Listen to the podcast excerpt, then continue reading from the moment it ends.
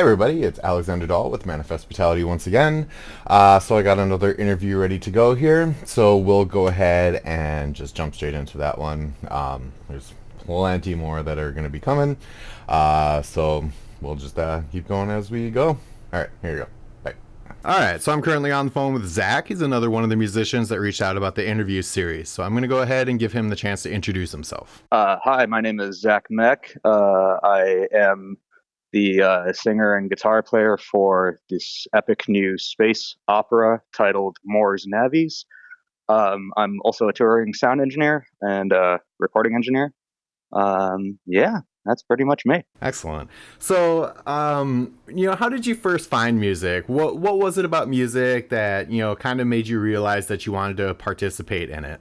Uh, well, uh, I was a uh, I was a product of divorce. So uh, living in uh, growing up in the early '90s uh, in uh, northern Washington State, uh, my mom uh, at a very young age would play everything from you know your typical Nirvana, Pearl Jam, grunge stuff to 88 hardcore, um, a lot of goth, so a lot of Cure, Bauhaus, Sisters of Mercy mm-hmm. was always played in the household it wasn't until I moved with my dad uh, around 88 uh, where I discovered uh, like bands like Racer X and Van Halen. Mm-hmm. Uh, that was also where I was introduced to like uh, West Coast uh, gangster rap, a lot of like, you know, the Dre production stuff, everything off of Death Row Records. Mm-hmm. So, yeah. Okay. And um, with being in that sort of like environment where you're kind of flopping, uh, you know, house to house sort of thing, um, did you find it difficult to actually pick up an instrument since uh, it might have been difficult to carry back and forth, or how did you approach actually learning an instrument? Well, uh, I first started uh, learning how to play guitar at the age of five, uh, living with my mother. Um, things uh, like she saw my interest in that rather than sport and really dug that so much. Uh, I then, uh, when I moved over with my dad, he had a guitar already. Mm-hmm. So uh, I was just able to to tinker around with that. Uh, it wasn't until probably middle school when I started learning how to play saxophone, mm-hmm. where music and like properly learning how to play an instrument uh, was when I started taking things more seriously. Okay, so prior to picking up saxophone, were you doing like any private lessons on guitar or anything like that? I took a handful of classes, but for the most part, it was just me tinkering around. Okay, sure. And then uh, when you were in concert band uh, in school, were you just saxophone? Uh, yeah, I, I played uh, alto all throughout middle, and then high school I swapped out for baritone. Mm, okay. Uh, mainly because I, uh, you know, typical teenager finding punk and third wave ska. I was like, you know what? I want to play the big horn. sure. And then, uh, so did you play saxophone outside of concert band, like for ska bands and things like that? Yeah. Uh, when uh, when I was living overseas, uh, I did play in like a, a pretty bad ska punk cover band, mm-hmm. Uh, which is you know to be expected when you're a teenager. Of course. uh, so yeah, uh, played played uh, sax for for that project project that cover band fun after school activity thing. Sure, sure. Uh, j- just an excuse to smoke cigarettes and and drink and uh, you know talk about girls. Of course, of course. So once you did get out of school, uh, you know, did you have your sights set on college and a different degree outside of the music industry, or were you pretty kind of like solidly uh, confident that that's what you wanted to do? Well, uh, college college was a strange period in my life. I'm sure it's a strange period in a lot of people's lives who do go to college. Uh, I, I decided to go to Portland State University. Mm-hmm. Um, predominantly because I knew that the music scene, there was a music scene there. I just wasn't sure what was there. Um, I mean, it didn't help that I was listening to a lot of Elliott Smith at the time. So I'm like, yeah, I should go down to Portland and check it out. Um, mm-hmm. But uh, yeah, I first had my sights set on double majoring in uh, business and Mandarin, um, and uh, learned really quickly that that is way too difficult, and yeah. proceeded to drop out of school and you know, mess around playing in different bands and working on solo projects and stuff. Okay.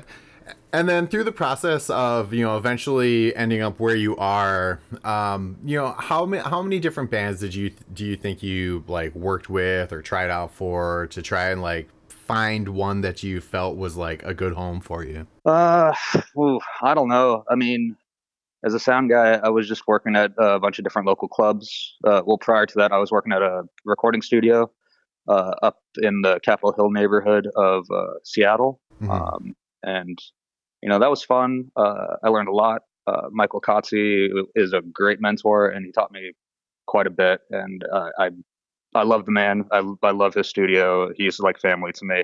But I uh, I was noticing because everyone and their mom with an Apple computer has GarageBand, so no clients were really coming into the studio for work. So mm-hmm. I got mm-hmm. involved with uh with live production and live sound. Um, and I, I guess you know, just being cool with various acts, be it local or nationals. Uh, um, that's kind of how I found my my home within like this sort of uh, the goth community that I predominantly tour with. Okay, and um, was that kind of something that you know you always kind of stuck through through childhood and teenage years was like the the goth aesthetic and community? Or was that something that uh, eventually you realized you know that was where you think you belong that's the type of music you want to make sort of deal? No i mean i mean i just i wanted attention you know?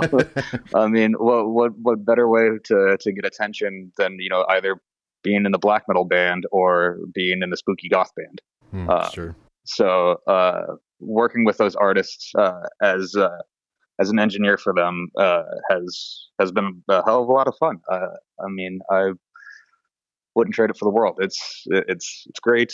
Uh, one of my artists has literally taken me all over the world, and I really appreciate that. I, I don't think I would get that experience with you know some other bands sure definitely that's very cool that's good opportunity as well so how did you kind of identify you know wanting to branch out into your uh, project that you're in now? And how did you figure out like that was the content that you felt most comfortable with?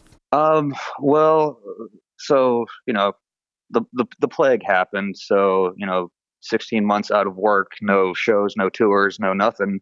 Uh, you, you have a lot of time on your hands. So i was talking with a buddy of mine who's a high school band teacher uh, um, we we used to work at a venue together. He was a bartender, I was the sound guy, and we would just proceed to get drunk and listen to Manowar and you know do do stuff like that. Um, I was talking with him, and as a joke, I was like, "Hey, you want to start up a black metal project? Just make it as big, bombastic, and ridiculous as possible." Hmm. And uh, he was like, "Yeah, I mean, but black metal's kind of boring. The whole, you know, satanic thing is overplayed and boring. Let's let's try just doing something different with it all. Um, so I guess with uh, my influence from the goth industrial scene, it's like, okay, how about you know black metal in space? Uh, mm-hmm. uh, and then uh, next thing I know, uh, you know, the very next day, I have stems for the uh, string section for the first song mm-hmm. from my buddy Aaron, and that's kind of the the birth of it. Nice. I love the idea of it. That's great. Um, Thank you. So, with that project, are you guys currently uh, still recording, or have you put music out? No. So uh, the release date for uh, our EP Incipit is going to be on uh, Friday the thirteenth, August thirteenth. We thought that would be very appropriate. Mm-hmm. Um, so yeah, currently there's a single out uh, that you can get on Bandcamp. So it's just Mors Navis, M O R S N A V I S dot Bandcamp com. Uh, you can hear the very first song that kind of uh, introduces the the storyline, mm-hmm. which is you know Earth is about to explode, uh, and the remaining people, like the last of humanity, is about to board this ship called the Mors Navis. Um, so yeah, sure. And so, uh, you know, where do you where do you want to see this project go? Uh, I mean, honestly, I just want it to uh, just grow and be bigger and more bombastic and ridiculous. Um, for for this EP, uh, we have three uh, featured guests. Um, one uh, is a vocalist from Year of the Cobra. Um, Amy, uh, I love her to pieces. She's great. I've worked with her many times. If you're into stoner doom stuff, check out Year of the Cobra. Her and her husband put out awesome work. Um, my buddy Nick Cates is also a featured vocalist. He is known predominantly for playing bass for Three Inches of Blood back in the day. And uh, my buddy Jules Hodgson, uh, who used to play guitar for KMFDM, does a guitar solo on one of the tracks. So uh, to get back to the question, I guess would be to have more um, uh, like just bigger names, bigger guests. Uh, I, I view this project kind of as an auditorial movie, so I want more characters and uh, you know. I'm, I'm thinking of you know people from In Flames, people from you know Goat Goatwhore, people from you know all over the place, and just try to make fun like make this project as fun as possible. Sure, and that kind of taps into what my next question was going to be about.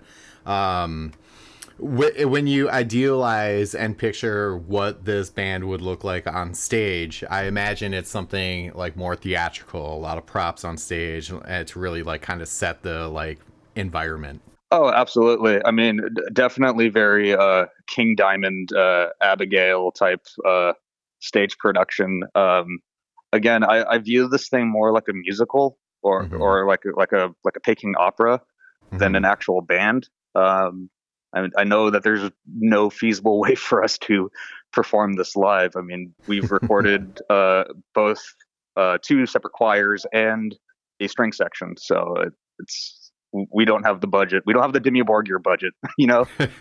sure, sure. Um, well, that's awesome. So, uh, what are some of your like favorite memories and most prominent memories uh, around music, whether it be going to a show or, you know, recording something or writing something?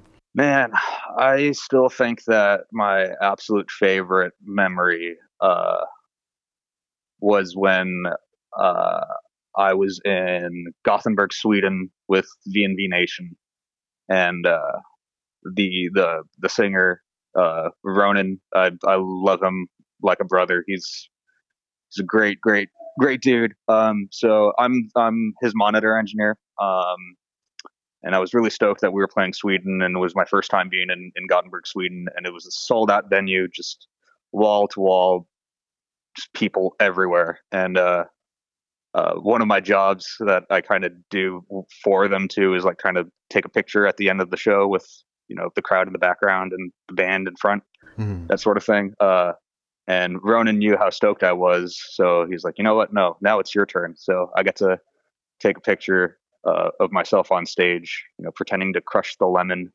so to speak. That's uh, cool. Yeah, that was that was pretty rad. Uh, yeah, that or uh, or I mean, I guess uh, my first concert being uh, Pearl Jam back in I think it was '97 at the old Memorial Stadium uh, mm-hmm. at the mm-hmm. Seattle Center.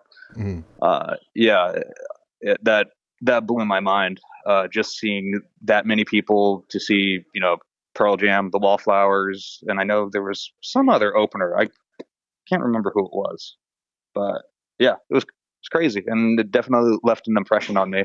Excellent. So uh, you did kind of go into where people can listen to some of your stuff already, but hmm. um, mm. why don't you go ahead and put that out uh, one more time so we can make sure that the links do get out there. Sure. Yeah. So uh, currently, you can find the single uh, "Per Aspera ad Tenebras" uh, at uh, morsnavis.bandcamp.com. Um, the entire EP is going to be released uh, August 13th. It'll be available uh, any and everywhere that you find music, be it Bandcamp, iTunes, uh, Spotify, uh, TikTok, even now, I guess, according to DistroKid. Yeah. So if you want to do some weird TikToks to space metal uh, opera, go for it. Uh, but yeah, Perfect. And so I like to give the person that I'm interviewing the opportunity to put out their last word. So just a message that you kind of feel resonates with you.